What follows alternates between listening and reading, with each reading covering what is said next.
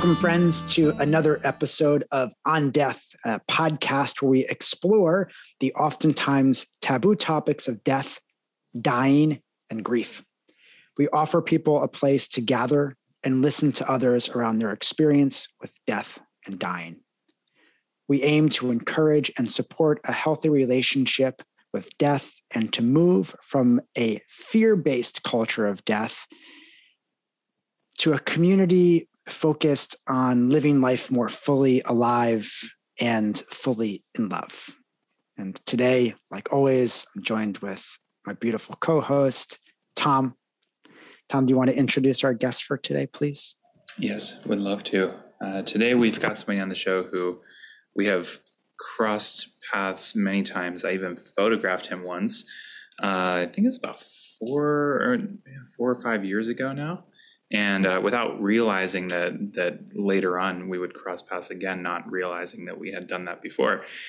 His name is Ethan Lipsitz, and he is uh, he started a movement called the Love Extremist Project, and he did this back in 2015 with this simple symbol of a heart, the word extremist inside of it, and since then it has blossomed into a platform for media products experiences and projects that inspire new definitions and action oriented things around love.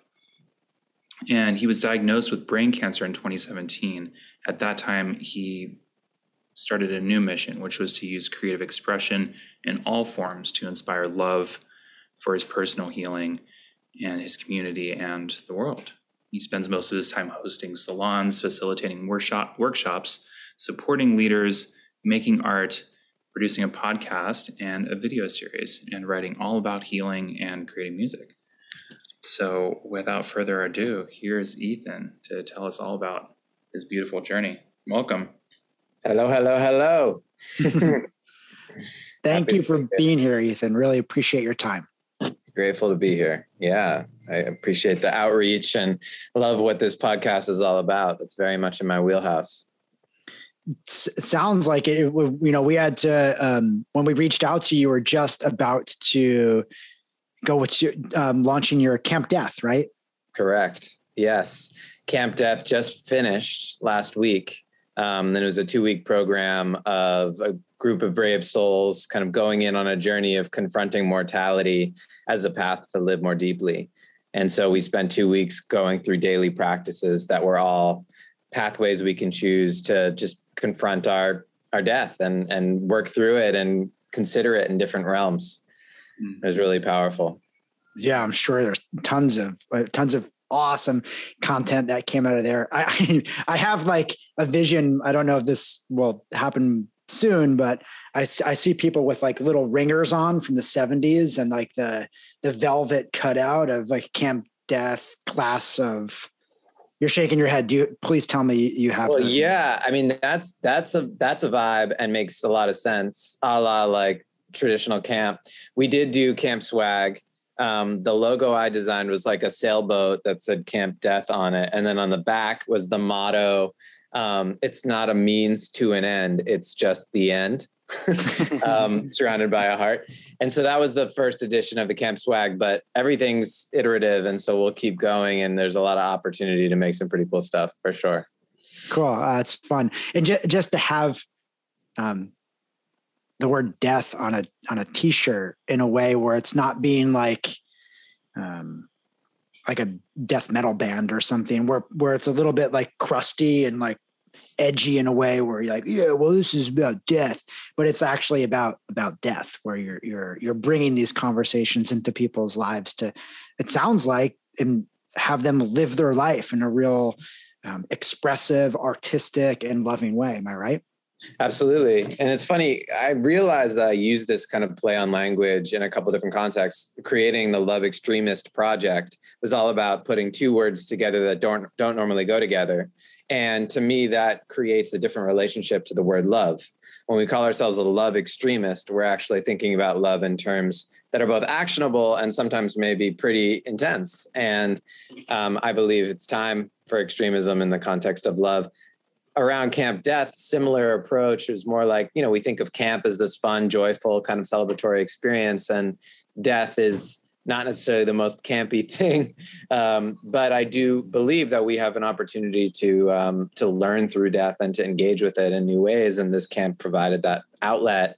And the other thing I realized was having gone to a lot of summer camps throughout my life, the the process of moving through camp and then coming out the other side, you're transformed after camp. Like it's like you just came through and you're like, oh my gosh, life will never be the same. You know, this was incredible. And then you go back to no, quote unquote normal life. And I wanted to have that kind of experience with camp. So yeah, again, that all came through in the program. Nice. Yeah, it's like you're taking back because like when I originally, if I think of Camp Death in the context of of the, both those words individually and then put together, I just think of Jason Voorhees immediately, like Friday the Thirteenth, all of that. But now you're bringing, you're taking it back, and you're bringing people in to do some work and like come out with a yay on the other side. So I like that. That's awesome. I mean, just to, and did you kind of did you get that sort of enthusiasm that you were hoping for out of the program?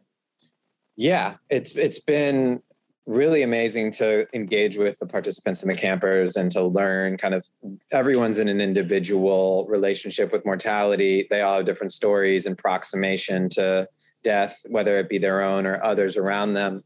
But I found that the program was really informative just to see there's no wrong answer.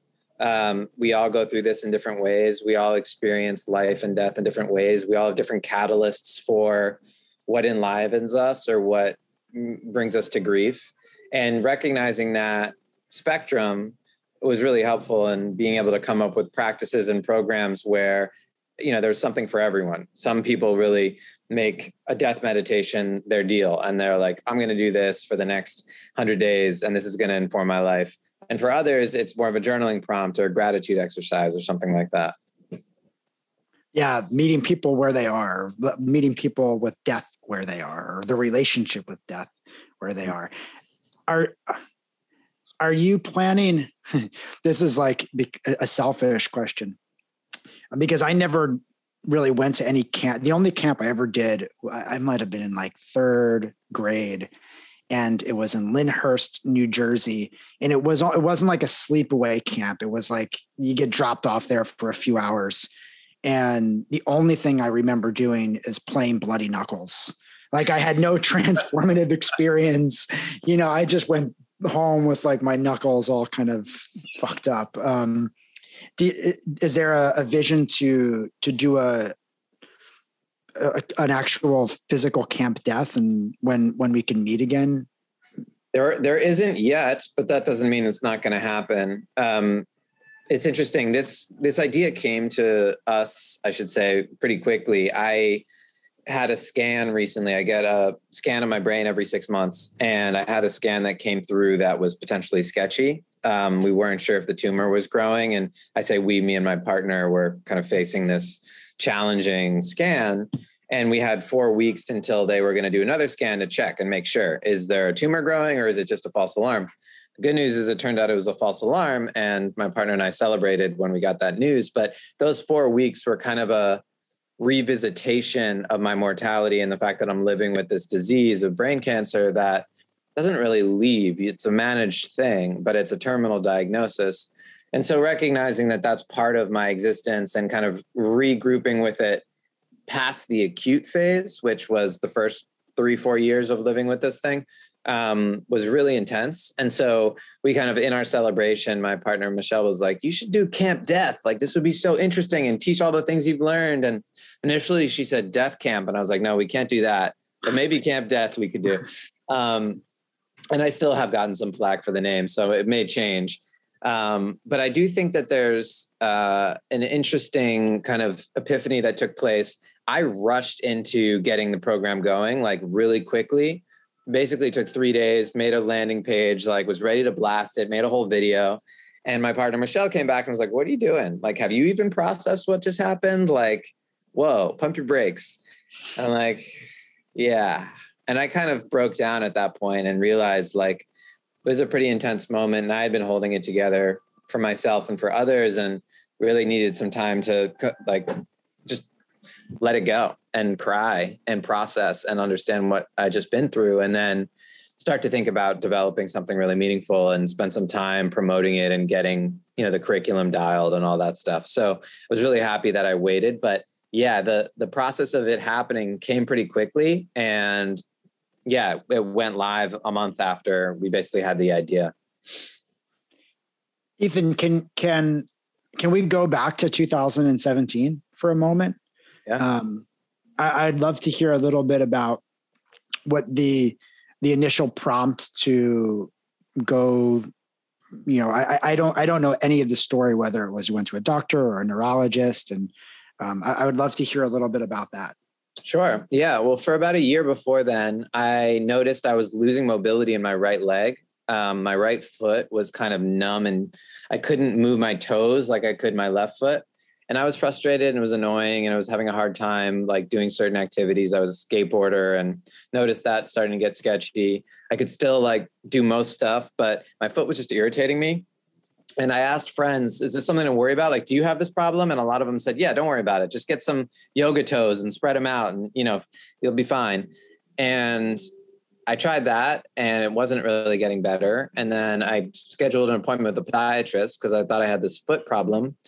And uh, two weeks before that appointment, I got really sick. I had a fever all day. And I went home from work early and basically got into bed. I was tossing and turning in bed um, and finally fell asleep, you know, oscillating between fever, hot flashes, cold flashes, finally fall asleep. And in the middle of the night, I'm awakened by my right leg lifting over me. And I thought it was a muscle spasm where I was just kind of, you know, it tenses up and you lose control. But it started kind of rising and spasming and then that feeling started to like basically numb out my whole right side and I, I i, started to feel it kind of capture my body and then quickly my left side fell to this numbness and as it fell my body started arching my back started arching really really like dramatically to the point where i thought i was going to break my back and i willed myself to fall off the bed and my partner at the time, who was sleeping in the other room, heard me fall off the bed. I don't remember falling off the bed. I went unconscious at that point. She found me in the room on the floor, and um, EMTs came. They wanted to take me to the hospital then and there, but I couldn't move. I was super dizzy and nauseous. Turned out next morning, you know, we kind of made it through the night. Next, broke the fever. The next morning, woke up, got to urgent care. Basically, realized I had a seizure that night urgent care when you have a seizure they rush you to the front of the line you don't have to wait and they throw you in a CAT scan and uh, we found that i had a little egg-sized tumor in my brain and the news came in a kind of weird way but um, the doctor at the at the urgent care was like it's just like a piece of flan. They'll just scoop it out you know? They'll open your brain up. You'll probably be awake. It'll be really cool and they'll scoop it out of your head. And i'm just kind of thinking like what's going on? Like i'm to be awake. You're to open my head. Like what's like she didn't use the c word and i didn't really hear cancer at all until the ambulance came to drive me from the urgent care to the emergency room and he's like so you got cancer huh and i'm like what? And so i'm kind of getting thrown all this crazy news and just trying to stay calm. The next few days i was in the hospital kind of dealing with doctors. I was on seizure watch so they gave me some seizure medication they gave me some steroids. And uh, we decided to go into surgery two weeks later ended up coming back to boston for surgery. And the crazy thing about surgery and this whole process was surgery, I just learned this from an anesthesiologist, it's a controlled trauma. And so while some of us may experience traumas that are not controlled, most of us, um, the controlled trauma is actually like being manipulated by an anesthesiologist and a surgeon and all these other people who are kind of doing it. But the night before, I was very much in this kind of spiritual headspace and I was saying some prayers and I, I actually had some visions of people coming to my bedside and throughout that experience, there was very much this really interesting kind of feeling of like, all right, I'm going to be proximate to death. My brain's going to be opened up to the air.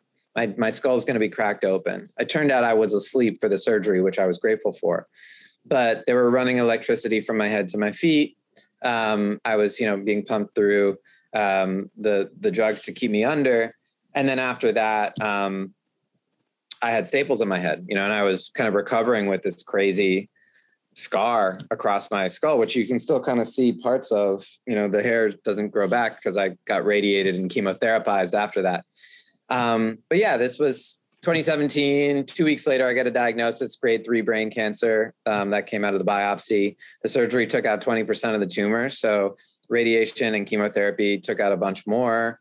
But a lot of my lifestyle changes, like diet and therapy and shifting my profession and reorienting my life completely around healing, I think has made a huge contribution to my well being through this point. But um, 2017 was pretty major. Also, 10 years before that, 2007, I got hit in the head with a Jack Daniels bottle in exactly the place where my tumor occurred. And so that experience of being mugged and taking that hit, then kind of having this delicate spot of my brain where a tumor shows up, I don't think it's a coincidence. And there's a lot of research that shows brain trauma is long lasting and can affect us in some pretty wild ways. And so um, I'm processing all of that as well. So the journey began long before the seizure, actually. Hmm. When when 2017 happens, you fall down, have this seizure. You're in the ER or the urgent care. They take you to the hospital. Like what? What's because my I'm to make like a, a, a an assumption. Have you done like any sort of death work up until then? Yeah. Okay, so uh, so so you've had a little bit of like mm, tools in your belt. A little bit. Yeah, okay. and I've done a lot of I would say like spiritual work in different contexts. Um so I think at that point I was comfortable if death was what was happening. Um I didn't want to die mm-hmm. and I was a little scared, but I also felt like, oh man, I've lived an incredible life and I have nothing but gratitude. And if this is it, this is it. And this is what's going to happen. And I don't think this is it. And I don't really want it to be it. And I do feel like I have some sovereignty in this. And now that certain things are becoming illuminated, especially around mortality and like the sensitivity of my body and the reality of this diagnosis and disease, I felt like hmm, I'm. Uh, this isn't going to be the worst news. Like it could be. It's going to be bad, maybe. Um, I wasn't sure about whether cancer was a real thing until I got that official diagnosis, but I, I knew I, I was hoping it wouldn't be that. But I also kind of felt like uh, I'm going to live a long life. Um, I still am in that mentality of I'm going to live a long, healthy life. And I'm working with death every day, and I'm I'm I'm working to remain in that sense of gratitude and awareness, so that I can, if it, if tomorrow's the end, you know, I, I'm I'm okay with that, and I'm comfortable with it, and I'm grateful. And for people, Ethan, who are just listening, um, 2017, can you share how old you were? I was 33. So, so 30. So just so people understand, 33 years old. Um, you get this um, serious diagnosis and you have a moment of of like fuck yeah kind of moment you know like of of of like the celebration of life. And and i think a little bit of like you know since we've been talking for just a handful of minutes now it, it seems like you had had some practice some contemplation and had a sense of like your mortality in a way. So when that, whenever that time does come, there is like a, a like a fuck yeah moment. And it seems like even now, like you're, the work you're doing with Camp Death is that like when, when we get the diagnosis, however old we may be, 33, 99, that there is like this sense of wow that was a pretty full life. Like that was pretty incredible. Yeah. There is. And i also should say like i was not married. I was not a father. Um, and you know my responsibilities were such that i could let go of a lot of things to focus on healing. So as I now am engaged and consider having a family and other contexts of, you know, adding responsibilities to my life and loved ones and, and, you know, on tax forms dependents, but I would say more so just you know, uh, expanding my, um, my, my, my impact and the people that I love and that I, that I think about that I am getting to know, there's a lot more life I'd like to live. And I think while that fuck yeah could still exist, I think there's also, um, a, a, a desire to remain resilient and to remain in this body as long as I can.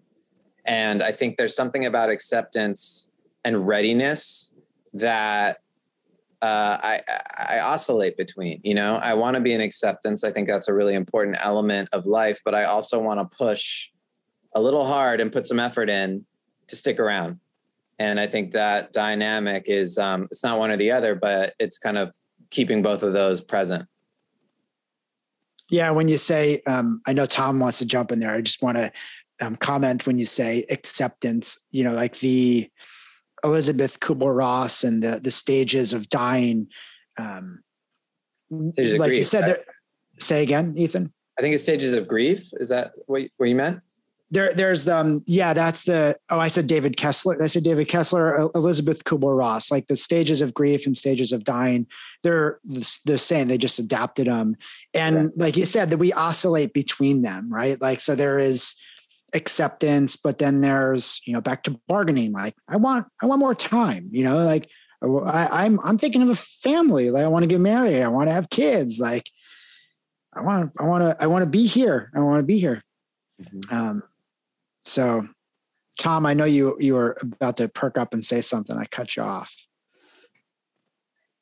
You're muted, pal. Tom has peacocks in the background that get Yes. wild sometimes. Peacocks, parrots, it's a jungle. Love that.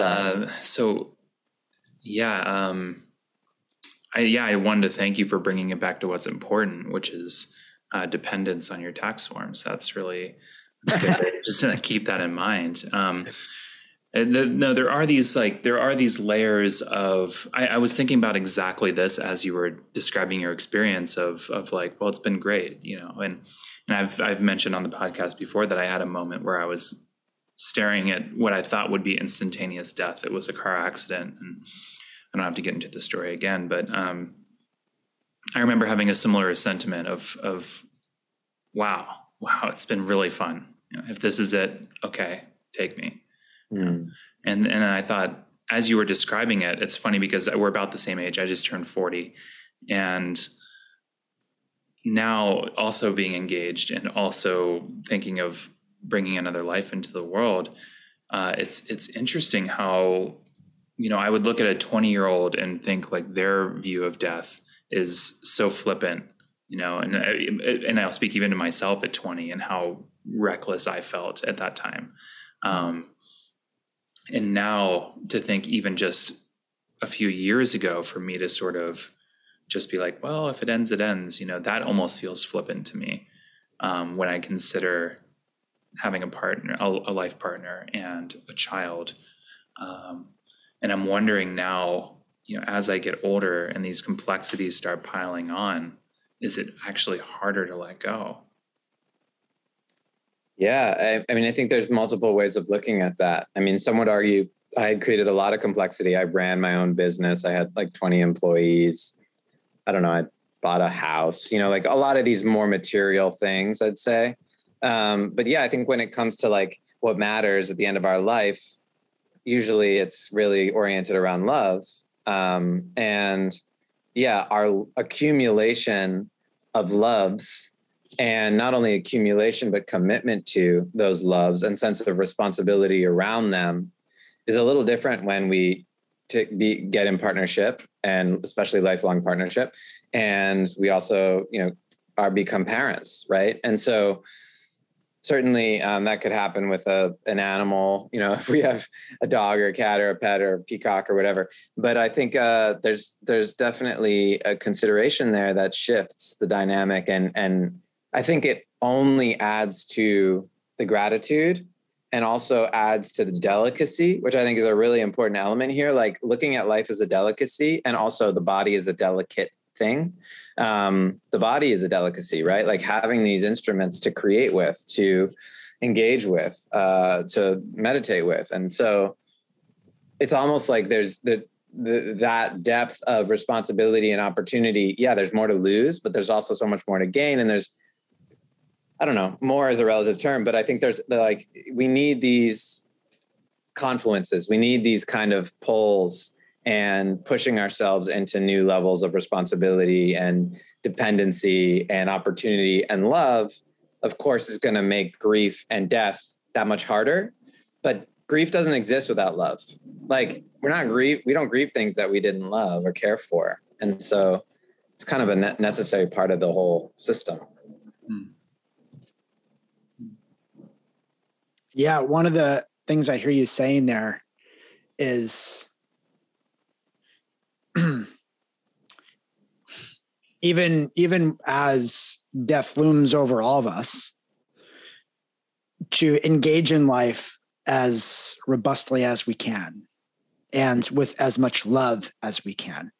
Not to like step away from life and and go into you know a mode of hiding because death looms. It's no let's go into our life like full on. Mm-hmm. yeah. Yeah. Yeah. You got to live and you got to love harder when death comes a knocking i think because that that's your that's your little note. And for me i started love extremist in 2015 but like it didn't fully hit in my body and i didn't know how to love myself and in 2017 i mean i'm still working on self-love but i was forced to love myself i was like okay you're going to figure out what self-love looks like in practice so that you can heal so that you can live a longer life and um, yeah, I think it's that that's a core component of this. Like death comes a knocking, and then we start. We have a we. Uh, there's choices actually. I should say there's a lot of people who um, get that knock and kind of surrender and maybe get into a level of acceptance or um, step back from like living full on. And in some ways my foot still has disability and i get really frustrated by weakness in my body. And that keeps me a little bit step back and reserved. Um, professionally i still haven't gotten into a full-time role. So you know that's another thing. I've kind of stepped back a little bit on the professional side although i'm doing everything all the time. But um, that is kind of a traditional career thing that i think about and i do think like there are elements of us stepping back all the time but the call to step in and to live more deeply and fully um, is a choice that we can make. And the whole point of this camp I just did is to make that choice every day and help people do that and use death as the mirror to do it. Um, and I think oftentimes, like I was saying, people can choose the opposite or choose something in between where they're kind of not quite comfortable coming back to full life. And that's a choice. Some and sometimes it's not a choice. Sometimes we're disabled and we, we're not able to come back. And that's legit. And we need to honor that. Mm-hmm. Yeah. I, I, I'm noticing this trend of yours where it seems like, and I, I don't know if I can exactly connect the thread, but I'm noticing that you, you sort of have this, like this love extremist thing came up. And then I don't know by based on your description right now. I don't know if you you started your self love exploration before or after that, but there was this sort of like it, it's almost like by putting love extremists into the world, it kind of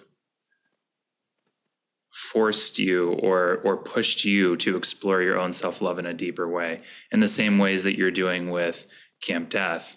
And it was just moments after you, or, or shortly after you got that that little scare, that you created Camp Death to it seems like to help you even explore what that means so I, I, love that you can and i think that's actually kind of what we're doing in this podcast too with matthew and i it's like well, you know we we know that we don't have all of the answers because there are infinite answers so this topic is passionate to us and we're creating we're going to go out there and create just like you're doing you're creating this community to sort of help you wrap your head around what it is that that's going on for you I, I think that's a beautiful way to engage with the world. Thank you. Yeah, trying to always be a beginner and a, a student, and also I think curiosity is one of the core components of being a loving human. And when we're curious about things and we can share that curiosity with others and engage, we build understanding, right? We build connection, we build compassion and unity. And so I think, yeah, there's a lot there. Um, and I think, yeah, learning by doing is the only way I, I know how to do it. And what a great thing that is to foster sort of it, it it kind of takes the gatekeepers out of out of the the uh, the wisdom of, of, humanity. Uh, it's no longer that we have to rely on a specific person to teach us everything we need to know. We're redefining this as we go together. Yeah, and I don't prescribe definitions on anyone else. I can only share my story. You know, in our community, we speak from the I. Mm. And I think that's really important that we don't necessarily speak for others unless we're given permission to. But, you know, I think it's we share our, our own vulnerable stories and that's how we connect and and learn and, and understand each other more deeply. Mm-hmm. Mm-hmm. You're making me think um, about it, it be, just being we only get one death right so that we know of. Um, so be as empowered in your death as you can when you have it. And if someone wants to make what someone else may think of as like bad choices but it, it's not their choice to make it's our choice to make. It's your choice to make. It's your choice to make. Um, i'm a little curious about what what um what was the initial sort of self-love practices? Like back you know three and a half or so years ago. Yeah well there was a couple um and there were a lot that i share um but i'd say the core there there was kind of the intellectual and then there's the embodied. And so on an intellectual capacity i mean i i, I shifted my diet i dropped sugar and carbohydrates um, and went into a, a therapeutic ketogenic diet uh, to support my chemotherapy and radiation and then to try to keep my tumor from growing because tumors usually brain tumors feed on sugar so i cut sugars out of my diet as much as i could um, I started going to therapy, you know, realizing that there was some stuff that was not processing well. I, I did some therapeutic massage, which was really powerful, and just a lot of like work in the gut and realizing like I had been so well trained to figure out how to use this, you know, brain, but actually like the communication with the heart and the gut weren't really well set up. And I just intuitively knew I needed to really clear out my gut and diet was part of that and massage and other things. Um, I went to a, a, teacher healer, and I've been going to them since I moved to since before I moved to Los Angeles. I'd say maybe 2007. I've always been interested in alternative practitioners and teachers and healers of different arts, and I went to someone who suggested I figure out my perfect day and live that day as much as possible. And when I started, I was back in Los Angeles. You know, I, I couldn't drive. I was on seizure watch. I was going to radiation every day. So I started riding my bike and taking public transit, um, being out in public. I'd meditate at the Self Realization Fellowship next to where I was going uh, to get my my therapy every day, and um, I'd go get a coffee, and I just discover these little things that really lit up my day, that made my day great.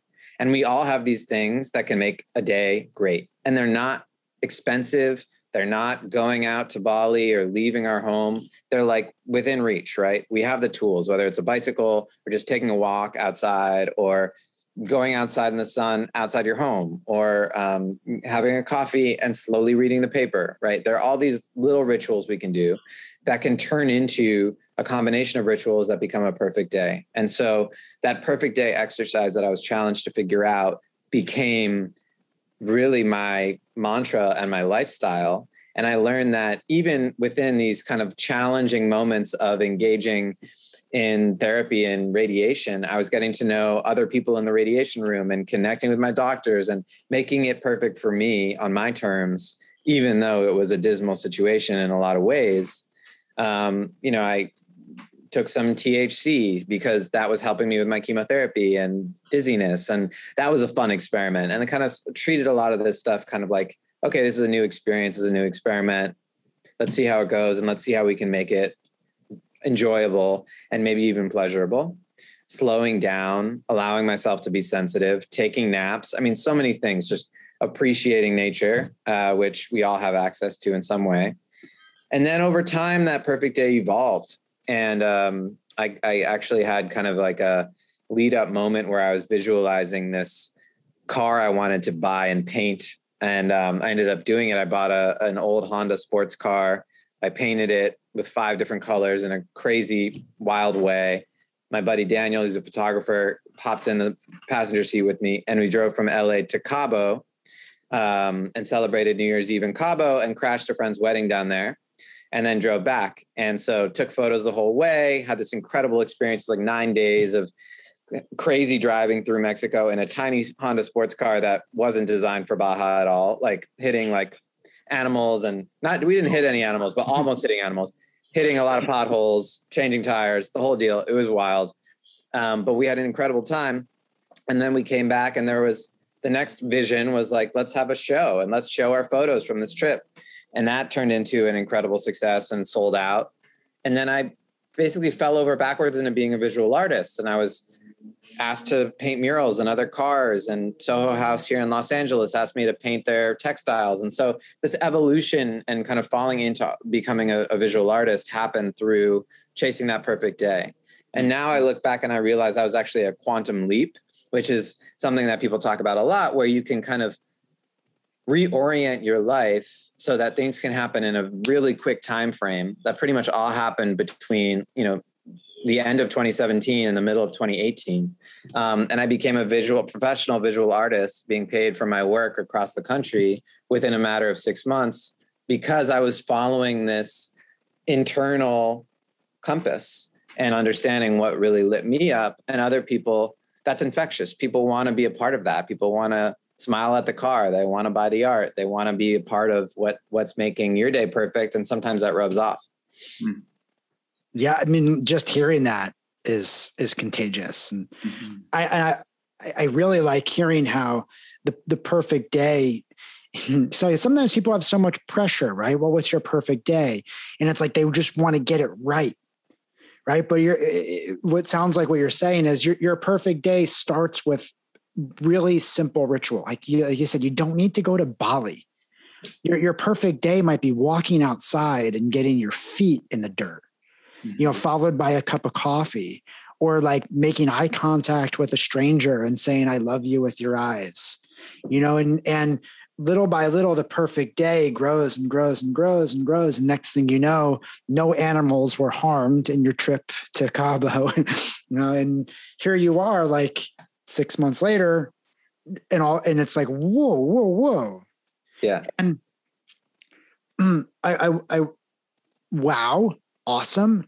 Also if you're listening your six months will come when it comes. Right. it might be two years it might be six years no pressure there right? We're all these unique um, expressions of love and we evolve in in how we evolve.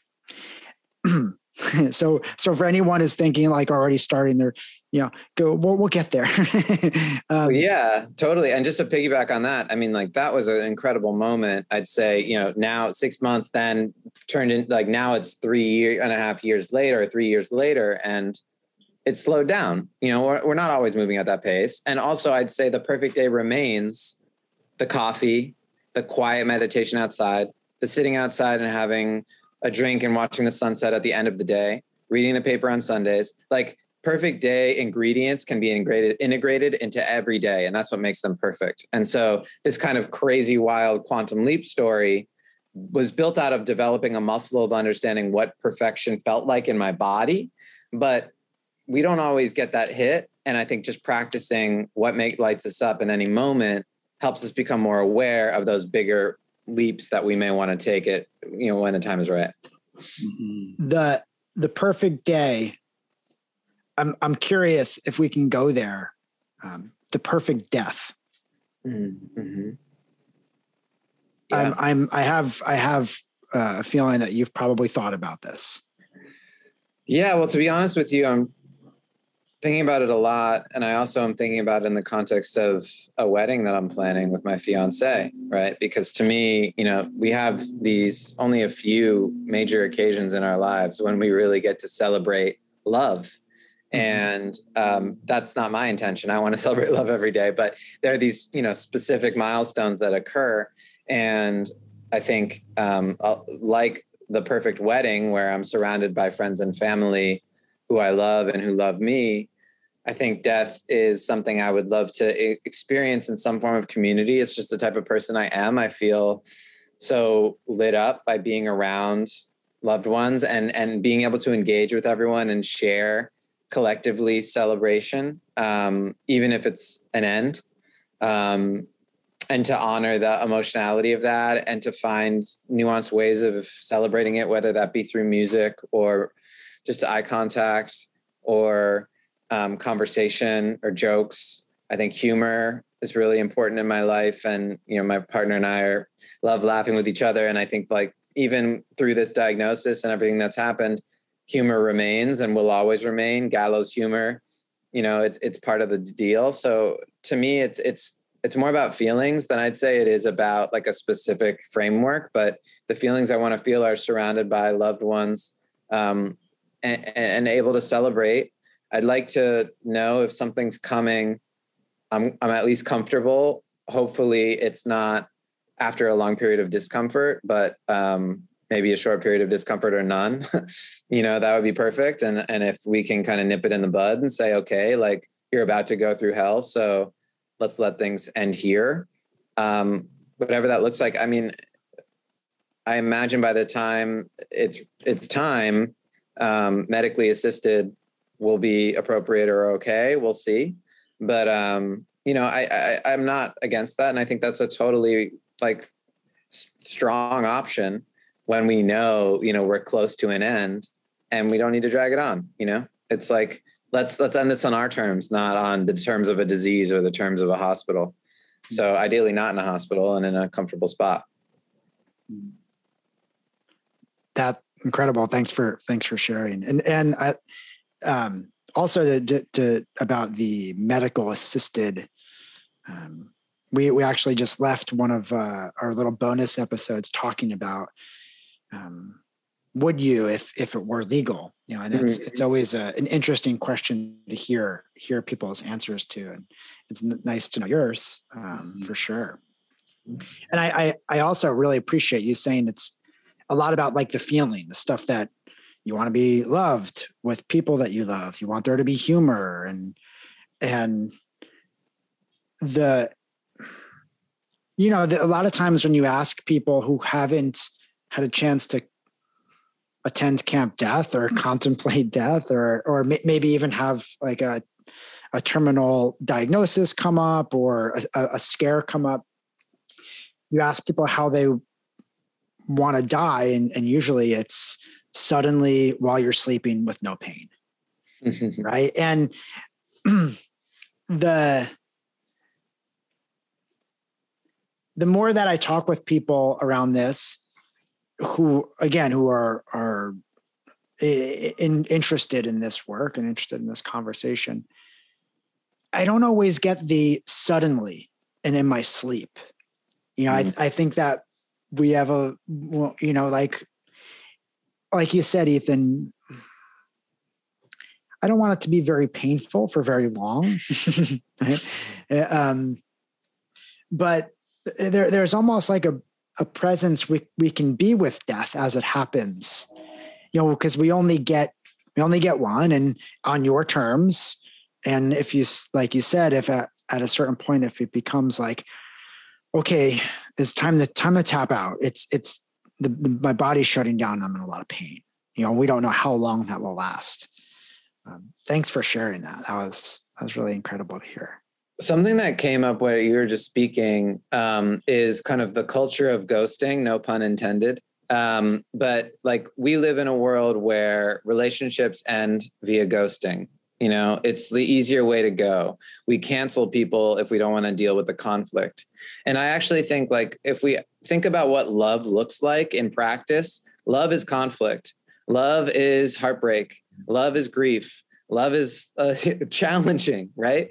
And yeah, I want to be with the people I love when I die. And maybe it's not going to be all laughter. Maybe there's going to be a lot of tears, and that's beautiful too. And the conflict of that and celebrating or honoring the grief of the moment together and being able to be part of it to me is is real life and confronting like one of the rare opportunities to live with depth that we get and um, that avoidance of that depth is the same thing as numbing out to whatever else you want to numb out to i think. So like we all have it that's not i'm not knocking it we all got to numb out.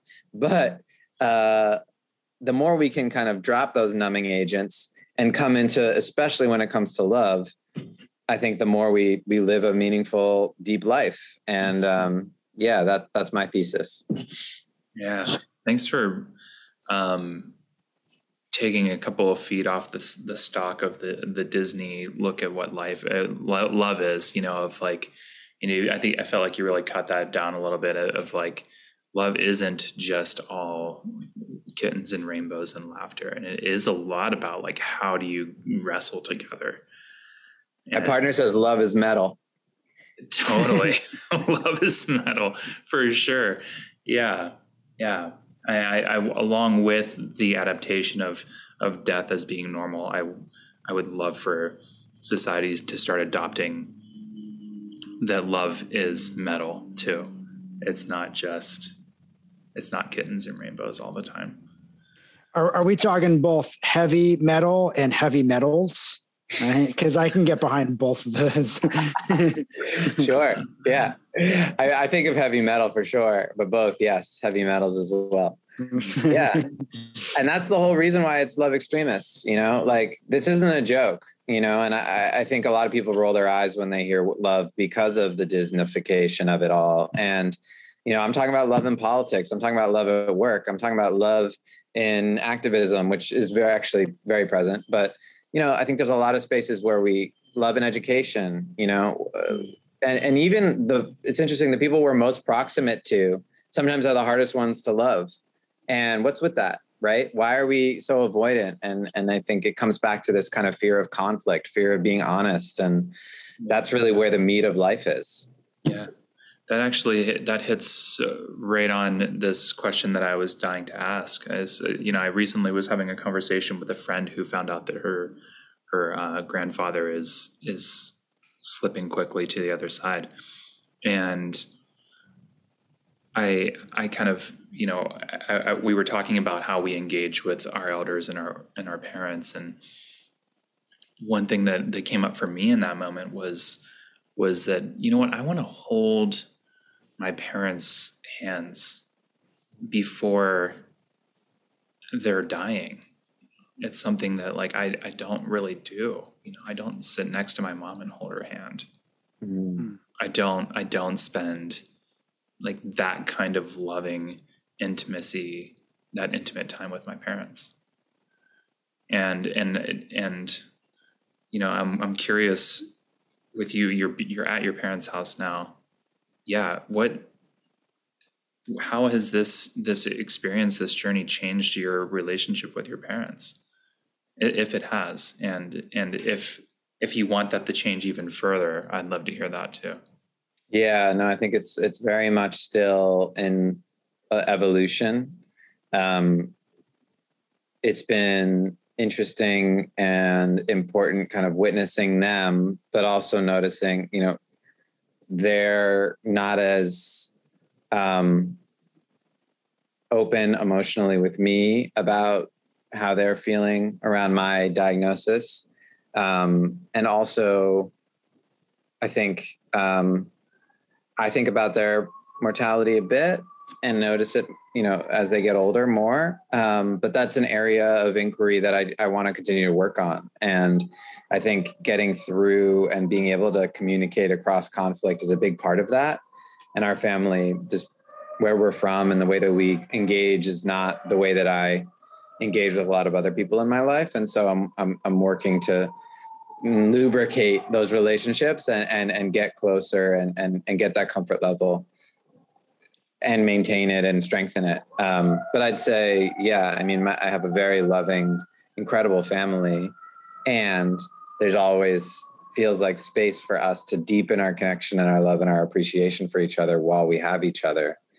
Um, and I think sometimes we get caught up in you know forgetting about that pretty quickly mm-hmm. Mm-hmm. i have to mention that this podcast has a great way to to bring up little sound bites in the back.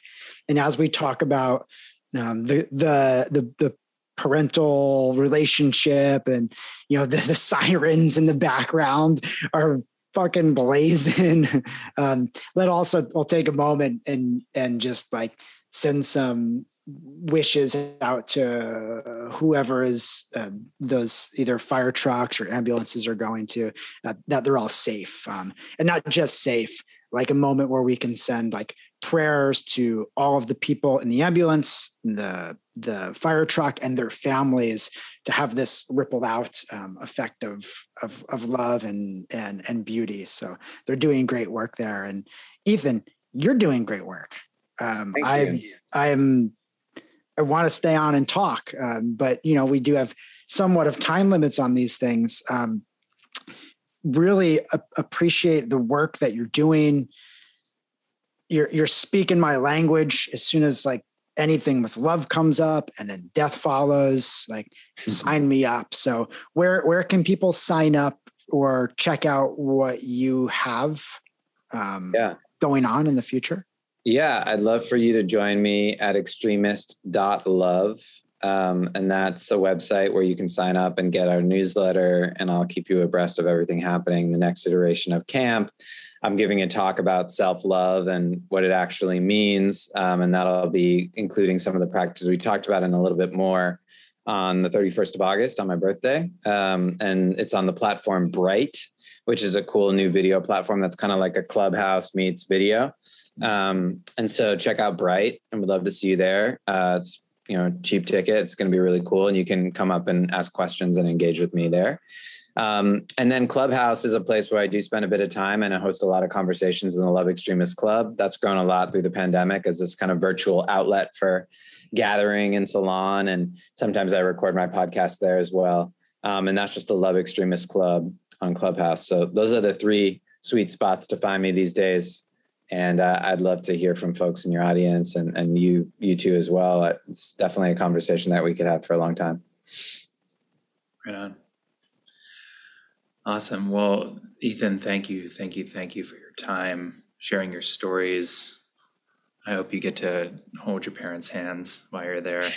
selfishly project that desire on you. Thank you.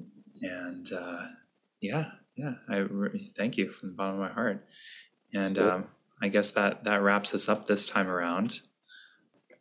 Again, just th- thanks for your time, Ethan. Really, um, your your your story is incredible. Your presence is incredible. Um, you you you definitely have. Uh, you, you you are are like like I said, speaking our language, and uh, I can't wait to see how your offerings grow and I'd love to be involved in some way. And I think Tom, I speak for Tom, and any way that we can support you or be part of it or um, promote whatever, you know, please. You know, so, folks, please check out Ethan's um, websites, his podcast, his clubhouse, his you know, what is that one? Bright Bright House. I don't even know about this. Just I'm, Bright. Just Bright. bright. Yeah. Just check out Bright.